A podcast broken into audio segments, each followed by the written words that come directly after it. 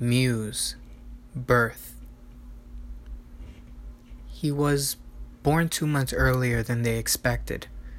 Diagnosed as too dangerous by the doctors. They say the mother should expect the worst. She lies down to treat the infection, and they collectively aim to treat the issue of time.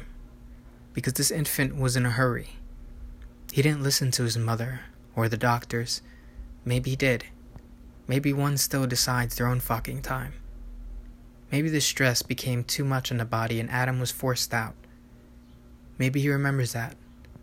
He could barely fit in our hands.